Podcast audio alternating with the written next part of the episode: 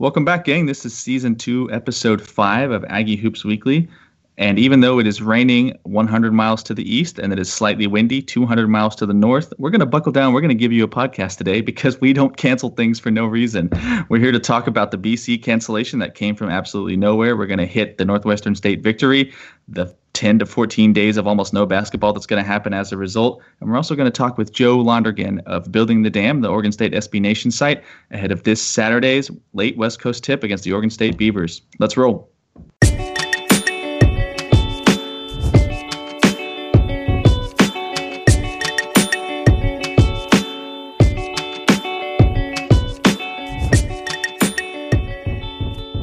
Welcome back, everyone, to episode five of the 2018 2019 Aggie Hoops Weekly podcast. I'm Blake, and with me, as always, is my good friend David. And we are celebrating a huge victory over the Boston College Eagles. Wait, wait, hold on, hold on, wait. What? I, I really hate to, to step on your vibe there. Basketball game was not played. We did not play against Boston College due to some light rain and lighter wind. But there, it, it was rain. Why, yes, there why, was no. Uh, yes, basketball. No, your, your basketball's played is, indoors. I understand. I understand. I understand that as well. Um, there wasn't there a hurricane. no airports. No, no. Uh, Boston College did tweet some green and yellow radar. Looked pretty nasty. You know, the uh, worldwide symbol for rain, but not significant rain. But no, no, the basketball game was canceled. oh, okay. A story, a story so ridiculous that we couldn't help but lead off with it. Um, yeah, so welcome everyone, as Blake said, to season two, episode five of Aggie Hoops Weekly. And on Saturday, with four hours until a 5 p.m. tip, the athletic department announced that the Boston College Texas A&M basketball game literally was not going to be played, and that Boston College could not make the trip for weather reasons. A story that almost defies explanation. As, as I sit here t- uh, riffing on this, I've I can't even think of a time that a Power Five game in any sport was canceled for anything less than a major hurricane. W- walk me through. Like, I'm clearly I'm struggling to talk. I'm struggling to process this. What did you make of this when you first heard that the game wasn't happening on Saturday? I make of it that if you're a travel agent with an interest in supporting a sports team, there might be an opening available soon. So keep an eye keep an eye on job boards in the New England area. This this was so bizarre. I don't I don't understand how how you could if you're a Power Five program, you're a member of the ACC. How do you not have travel arrangements figured out? And I get it. Okay, you know they they want to throw up the force field of well we we are just concerned about our players' safety and we don't want to put any of our players at risk. You travel the country by airplane 15 weeks out of the year. I don't understand why this was such a big issue this one time. Uh, you you're in Boston for God's sakes. There was a little bit of rain. This this is not a a huge weather event. So I I'm I'm completely at a loss at this point. I'm going to try to hit you with the fact pattern best I have been able to piece together. I would then like us to extrapolate what we feel might actually be happening behind the curtain. But this is this is what I gathered. On Friday, there was an attempt to leave the Northeast that attempt did not go well. On Saturday, while they were scrambling, they were in a position to. Uh, it would have been a heavy travel day. It would have been, uh, given that some of the rains had intensified on Saturday morning, they would have had to travel either via Austin or via Houston, and they couldn't get the charter flight direct to Easterwood that they wanted, and it would have caused, in their opinion, guys to be playing on tired legs, short sleep at the agreed upon 5 p.m. tip time. There were then two alternatives proposed from by BC: play at 9 p.m. that same night, or play on Sunday. A&M didn't really want to do either of those things, partially because the women's and men's game uh, was had been billed as a doubleheader all week at, at two and five, but also partially because it had been on the books at 5 p.m. for months, and we just didn't really think that their excuse was was good enough.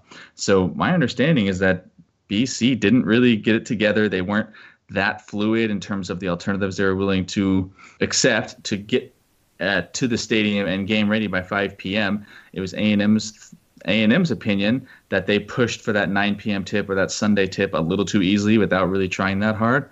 So we stood our ground and we said, no, the game's still on at five as we originally as we originally agreed, so you guys can get here. And then it fell apart, and the game got canceled. And I just heard literally an hour ago, we're not returning the trip next year. So both sides continue to dig their heels in on this thing. I think this home and home is going to die where it stands. that's my understanding of the facts. Facts are not fun. What's fun is us trying to figure out what actually happened. So Blake, go. What do you think actually happened? I have two possible theories.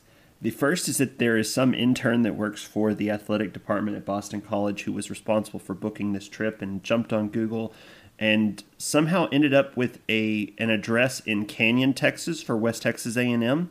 And mm-hmm. and someone uh, leading into this this trip suddenly realized the mistake. Oh God, we're flying into a snowstorm. There's horrible weather. We can't make this trip.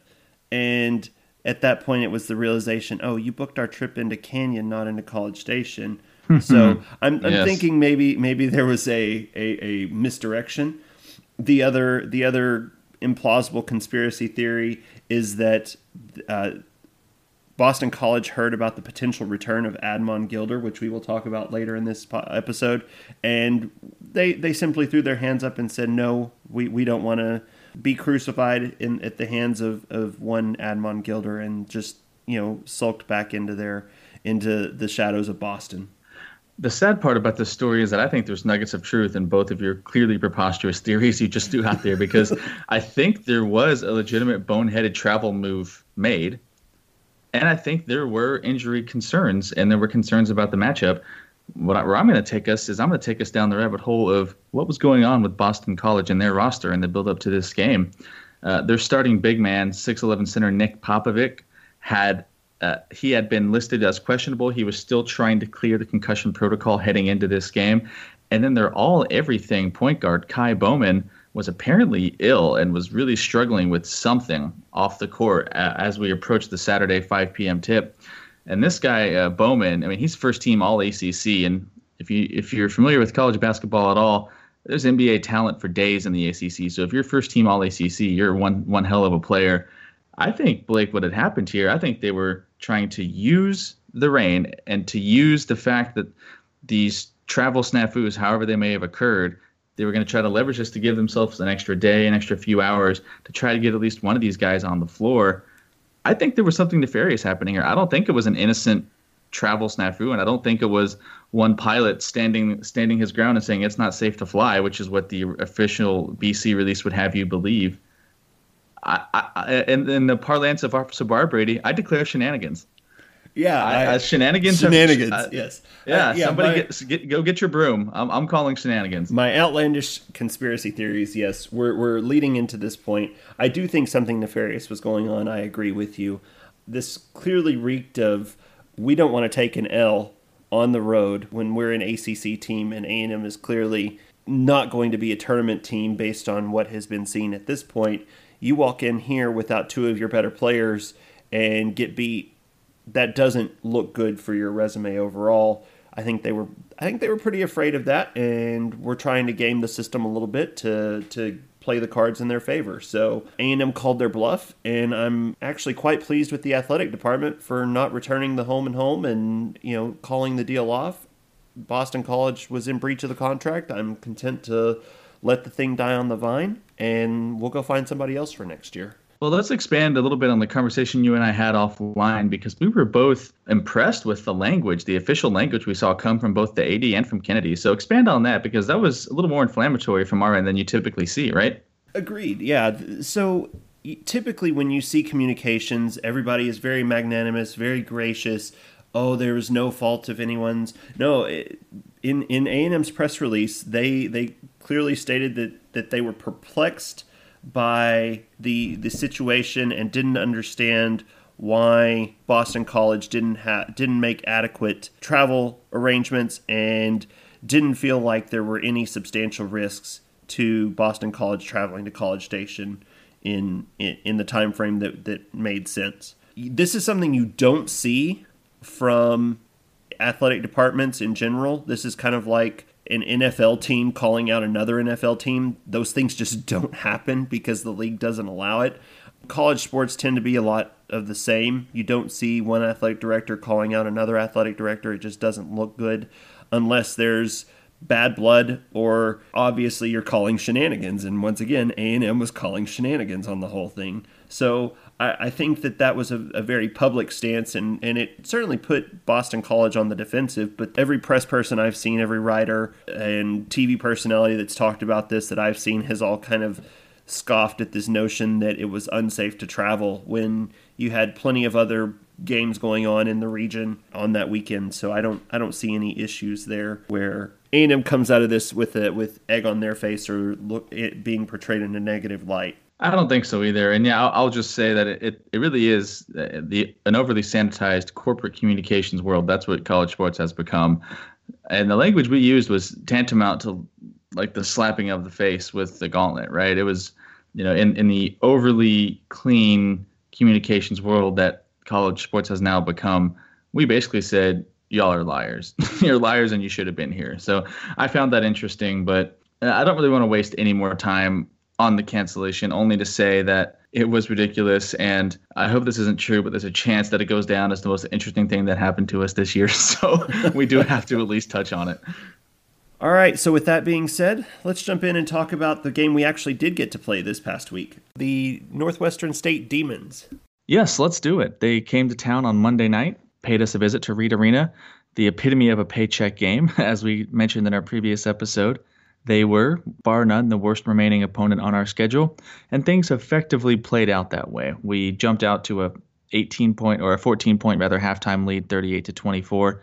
I will say the my only slight nitpick here is that Northwestern State did play us shot for shot in the opening portion of the second half, and we didn't really pull away until there were eight to six minutes left. So our ones and even some of our eight man rotation. You know, the six, seven, and eight, they played a bit more than I would have liked, but ultimately I'm picking Nits in what was a 80 to 59 victory. So we can unwind a couple of the better individual contributions, but the guy that stuck out to me was Wendell Mitchell. He really had his first, I would say, truly impactful game on offense. He shot well from beyond the arc, three for seven, which by our standards is you're basically you've basically struck gold if someone goes three for seven from beyond the arc.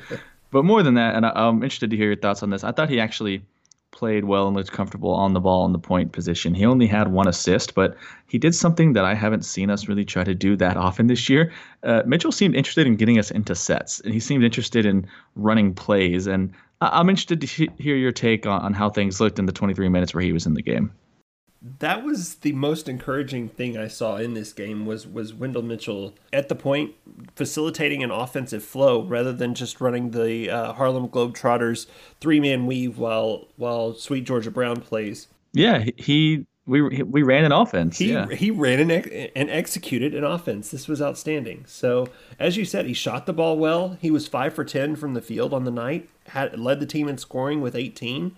I was thoroughly pleased with his contributions. Went five for five from the line. You know, hey, a, a point guard who can shoot. This is this is a, a new occurrence for us here in the recent past. So I, I was quite pleased with his with his contributions. Like you said, he didn't ha- he only had the one assist, but he did seem to do a better job of facilitating the offensive flow and that's not nothing, right? Because we talked about the knock-on effect of the, the, or the troubles we've had with Starks' unwillingness to get other people involved. And if we can have somebody who can free Starks up, relieve him of that responsibility, occasionally stick an open three, that can pay dividends in more than one way. So it's Northwestern State. We'll tap the brakes, listeners. We're not anointing this guy the second coming, but we're also a four and four basketball team. Shit, we're a three and four basketball team. We're we're just gonna grab we're gonna grab positives anywhere we can find them. And uh, watching the way the offense flowed with him at the point is a positive. I agree. I think it was absolutely a positive. There were a couple guys I, I felt like you saw really positive contributions from. It was nice to see the the reemergence of Josh Nebo after he kind mm-hmm. of fell off the face of the earth. That's SEC blocks leader Josh Nebo. Indeed, you, it sir. is. Indeed, yeah. it is he played rather well in this game. I was very pleased with him. He did a really nice job crashing the glass, picked up several blocks. I, I, thought his, his contributions on the night were pretty solid, had some nice dunks. So it's always a good thing when he gets involved. It, it really seems to spark the team, and I really you felt like that was missing, especially against Minnesota and against Washington in in the tournament in Vancouver. He just flat out disappeared, and it really was kind of a worrying trend. So once again, we're not saying that uh, he is the second coming of Robert Williams and that he's going to to solve all of the Aggies' ails. But I, I do think that this is a good opportunity for him to to get his feet back underneath him, get it some confidence back in his game after he battled foul trouble a bit and and get back in the stat sheet in a real positive way. It sounds like you're excited about our front court there. So I'm, I'm just gonna have to squash that real quick. I'm tempering because, my optimism. Yeah, yeah. Yeah, it sounds like you're excited uh, at least slightly about our front court. So I feel compelled to inform you that in the immediate aftermath of this game, the athletic department and Billy Kennedy, in conjunction, announced that Isiah Jasey was transferring from the program effective immediately. He had been in street clothes for the last two games people didn't really know why, but we had feared the worst, and the worst was confirmed. He's gone. Uh, we're limited to eight scholarship players. We're limited to two traditional big men. So jump back in. Let's hear your new take on what you think about our front court in the in light of this news. We have no big men. Our pets' heads are falling off. Uh, yeah, yeah, yeah. I felt like Jasey had turned a corner and I felt like he was uh, really starting to offer some positive contributions. Obviously, I, I think that he wasn't satisfied with the level of contributions he was being allowed to give. I, I don't think he likes the minutes that he was getting, and I don't know. I feel like there was a real significant barrier with Jasey and Kennedy in, in this situation. Well, let, really quick, I just want to interject really quick. Let's talk minutes really quick because I've, I've got them pulled up. Okay. 10, 8, 11, 8, 8 in the five games before he presumably announced behind closed doors he was going to leave. How much was he looking for exactly? Because I feel like that's pretty good given the type of basketball we want to play and the makeup of our roster. He was solidly a member of the nine man rotation. You're getting 10 minutes a game. Mekowulu is leaving at the end of the year. I, I struggle. What, what was he after exactly? I think he wants more in the range of the 15 to 20 minute. Uh, well, I think he wants the 25 to 30 minutes that you're seeing from Mekowulu, but I think what he honestly would be satisfied with is something in that 15 to 18 range you see from Nebo or John Walker. I think that, that the emergence of John Walker as as a stretch four has has really played into this winter of Jasey's discontent. Mm-hmm. I don't think that he ever got those minutes that he expected to get, especially with two guys like Mekowulu and Nebo coming in. Even when Nebo was was struggling, and even when he was getting into foul trouble, you you said it yourself. He was getting eight to ten minutes a night, and and he actually was kind of one of the catalysts in in the Washington game. Really provided a spark in that game, and it it just never manifested anything. You never felt like he was rewarded for his contributions. It always felt like he was kind of in the doghouse. And there's always those interpersonal relationships that you have with a person where you just never seem to hit it off. And I I feel like that's what you see here with Jasey and Kennedy. I think Kennedy had certain expectations and Jasey had certain expectations and they just never really met. They never really got on the same page in that regard. Well, let's talk about the aftermath now because now we're left with legitimately eight scholarship players, including Walker, who you mentioned, including Chris Collins.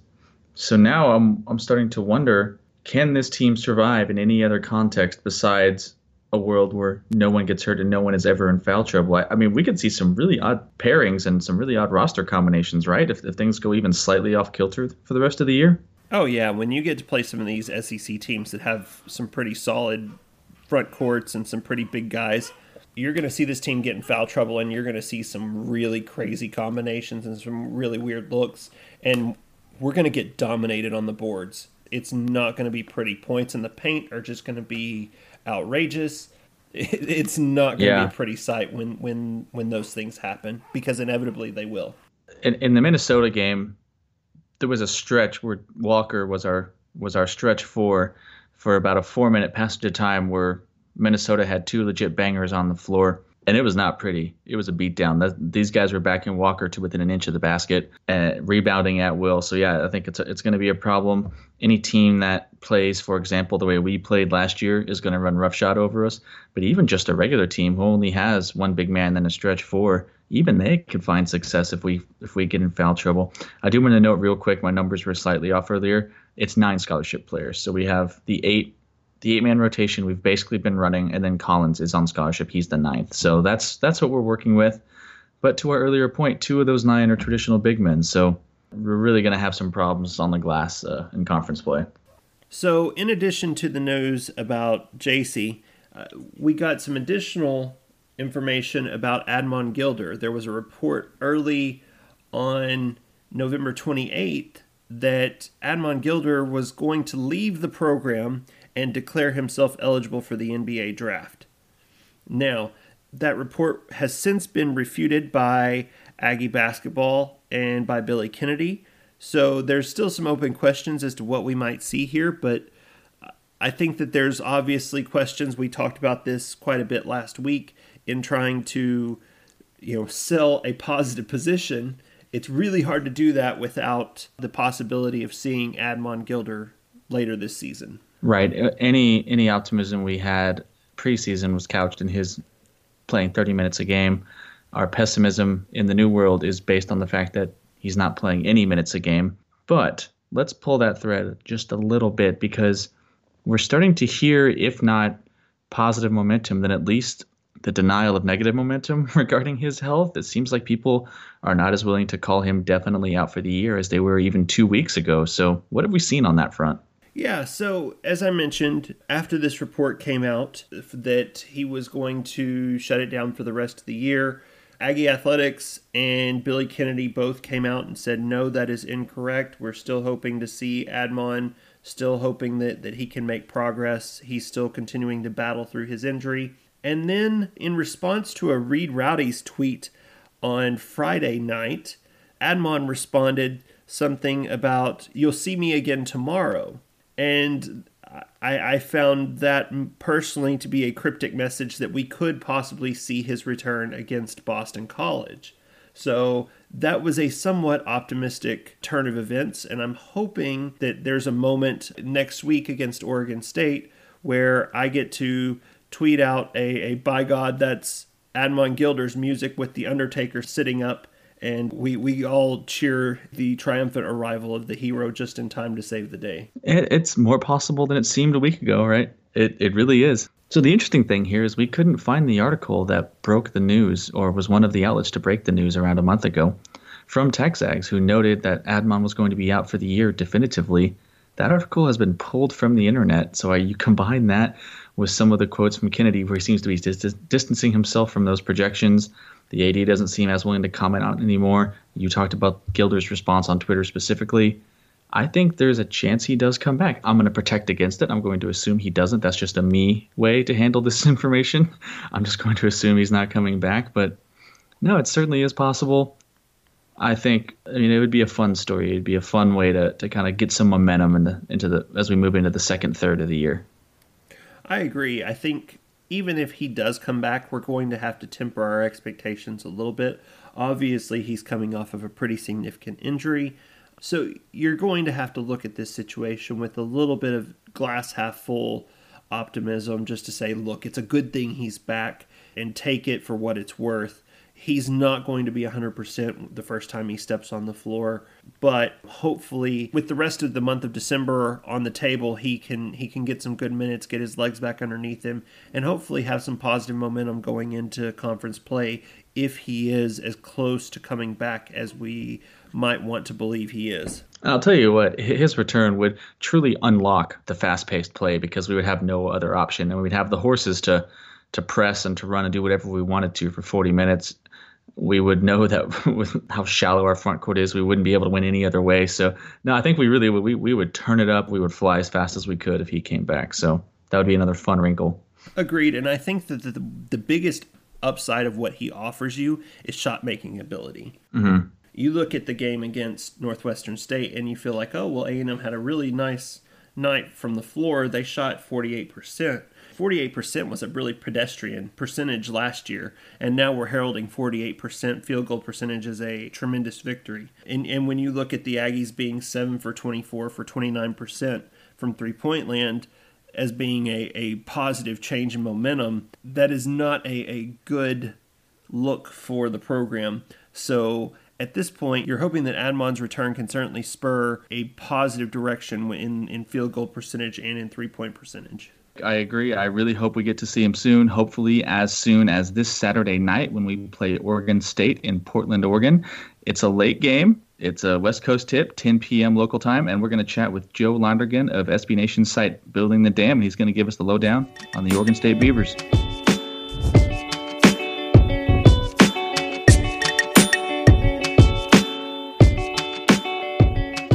Welcome back. We're here with Joe Lonergan from Building the Dam with the Oregon State SB Nation site. And Joe, welcome to Aggie Hoops Weekly. Hey, thank you guys for having me on. It's a pleasure.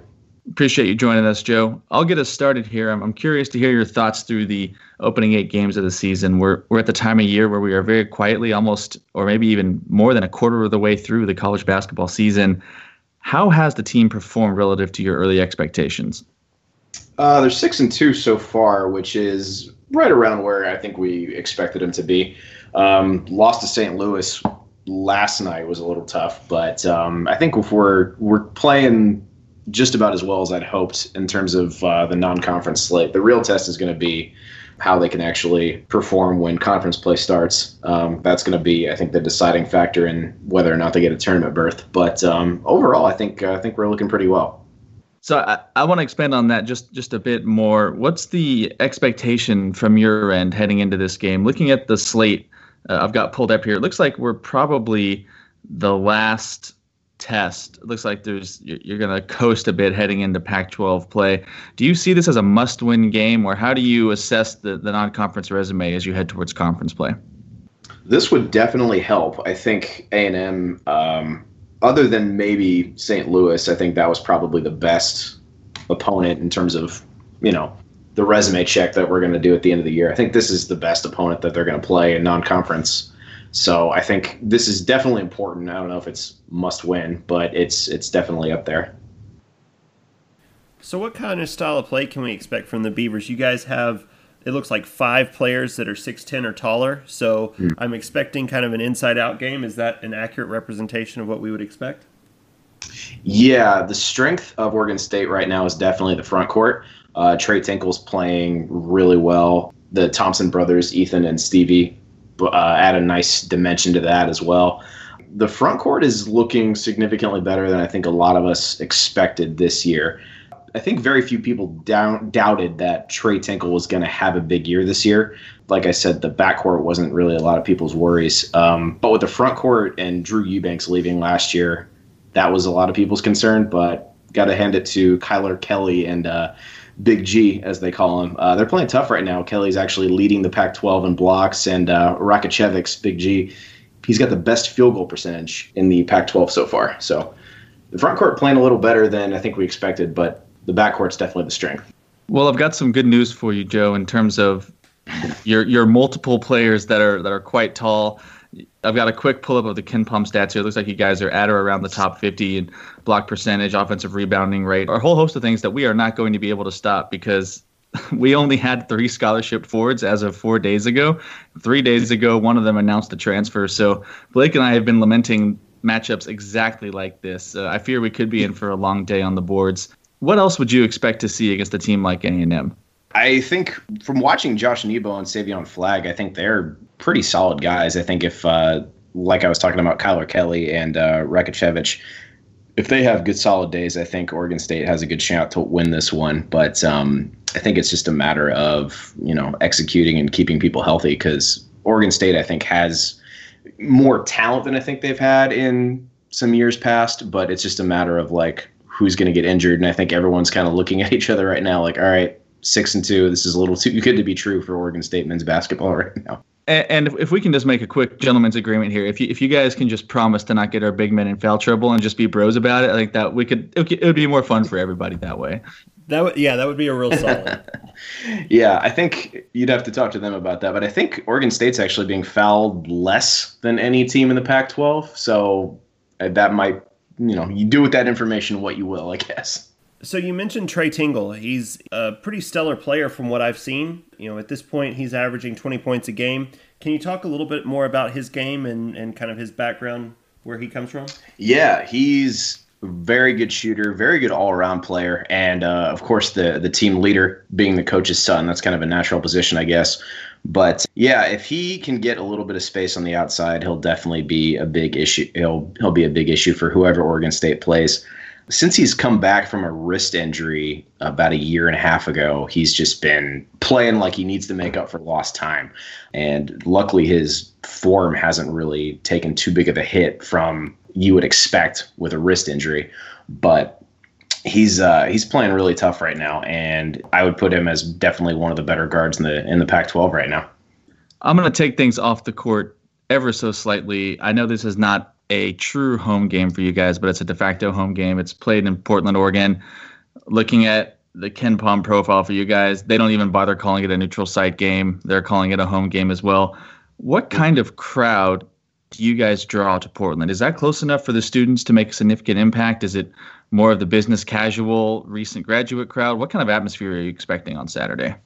You know, I don't know that it's necessarily going to be a full crowd or anything, but there's a lot of Oregon State grads in Portland, and um, in terms of fan support, it's not football or baseball. People people get excited for college basketball, so it'll. I think in, not in terms of size, but in terms of passion, I think it'll be interesting. Just because the people that that make a point to go to Oregon State basketball basketball games really love uh, really love their Beavers. Um, and of course, the Moda Center is a really, really nice arena. If um, you know, if you haven't been to a game there, that should definitely be on like your sports bucket list, especially if you find yourself in the Pacific Northwest for whatever reason.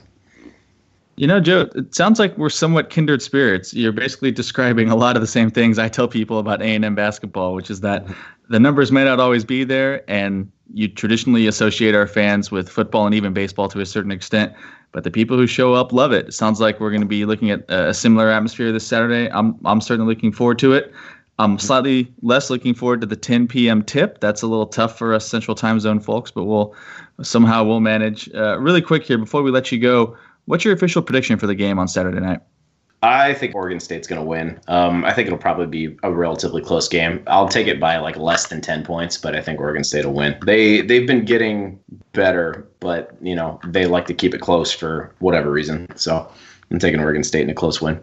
All right. Well, before we let you go, Joe, is there anything you'd like to plug for building the dam or your Twitter address or anything like that? If you feel so compelled, you can check out buildingthedam.com, learn a little bit more about Oregon State sports.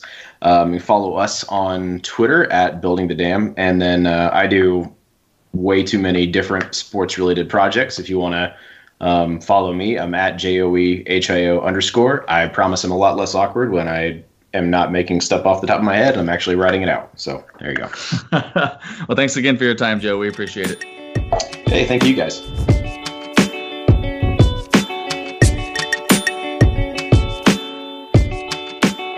Thanks again to Joe Lonergan from Building the Dam, the Oregon State SB Nation site, for joining us this week. David, what are your predictions for this game? My predictions aren't good, Blake. Through our prep for the conversation with Joe, the conversation itself, I've learned that they're basically built to take advantage of the JC transfer. They've got height for days. They attack the rim. They protect the rim. Their offensive rebounding rate is very high. They get to the line at will. I'm a little nervous. I know he said they don't get to the line that often, but they attack the rim. They're aggressive. I could see a world in which our bigs are just in foul trouble. And as we alluded to earlier in the episode, if our bigs are in foul trouble, I just don't think we win this year. So that's going to be a huge, huge part of what we need to do. I fear this is one of those chess matches where, we're just going to bump up against an opponent that's designed to beat us. I agree. I think you're going to see foul trouble for Nebo, especially maybe not so much on Mekowulu's part, but you're going to see A&M dominated on the boards, both offensively and defensively, and it's just going to be too much for the Aggies to handle in this one. Maybe they have a chance to keep it close, but I think you're looking at probably a 10 to 15 point loss. In this case, I mean, you're, you're looking at going on the road back to the Great Wide Pacific Northwest and taking a loss up there again. So I, I sense a recurring theme here. I say we just never go to the Northwest again for any reason in any sport. That's that's my that's going to be my takeaway from all this. Uh, but yeah, buddy, I'll talk to you here in about a week. We'll have midweek game against Valpo, Saturday game against Marshall, and hopefully, who knows, maybe we can chat about a three and zero oh week, and dare I say it, a little bit of momentum heading into conference play. All right, looking forward to it. Talk to you soon.